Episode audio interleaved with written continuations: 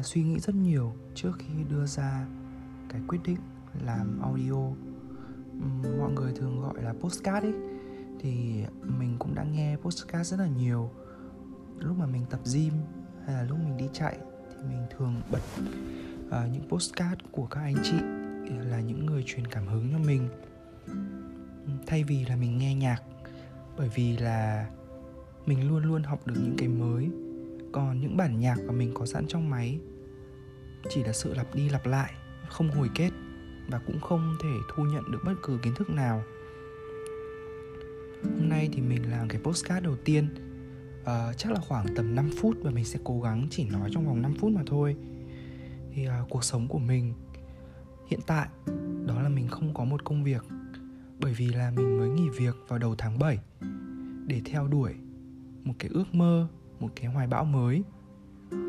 Tuy nhiên là khoảng thời gian này mình vẫn phải chờ đợi cơ hội đó tới. Ừ, có lẽ phải khoảng tầm 2 tháng đến 2 tháng rưỡi nữa mình mới có một cái nước đi mới, một cái hướng đi mới.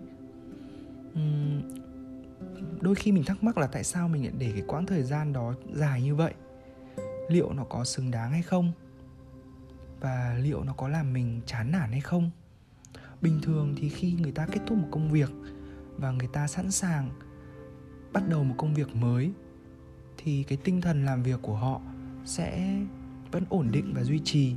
Tuy nhiên, cái khoảng thời gian từ 2 tháng đến 2 tháng rưỡi như vậy, nó rất là áp lực đấy, không phải là đùa đâu. Bởi vì thứ nhất là mình không có tiền, thứ hai là mình có quá nhiều thời gian và làm cái gì cũng thấy chán. Vậy nên mình đã thử lập kế hoạch cho bản thân mình và sẵn sàng chiến đấu trong vòng 2 tháng rưỡi này. Đầu tiên là mình sẽ duy trì việc chạy đều đặn 5 cây mỗi ngày. Mình có thể chạy bộ ở ngoài đường hoặc là chạy ở trong phòng gym.